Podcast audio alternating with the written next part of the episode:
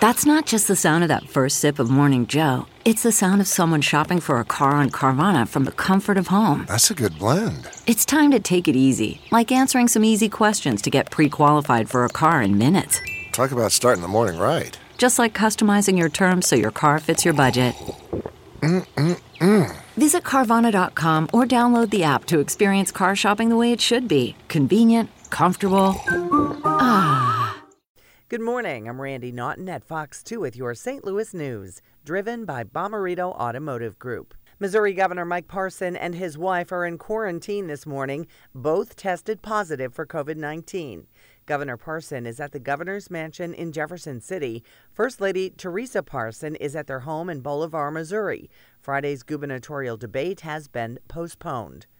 Protests around the country and here in St. Louis after police officers in Louisville, Kentucky are not charged in the shooting death of Breonna Taylor.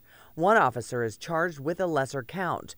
Some people protested in downtown St. Louis. The group Expect Us plans another protest outside police headquarters downtown tonight at 6.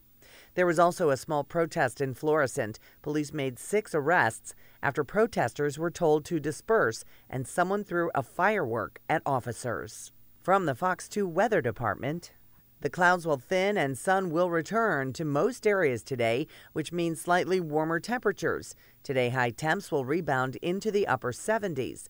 Friday and Saturday bring even warmer air with highs in the low 80s on Friday and upper 80s for Saturday.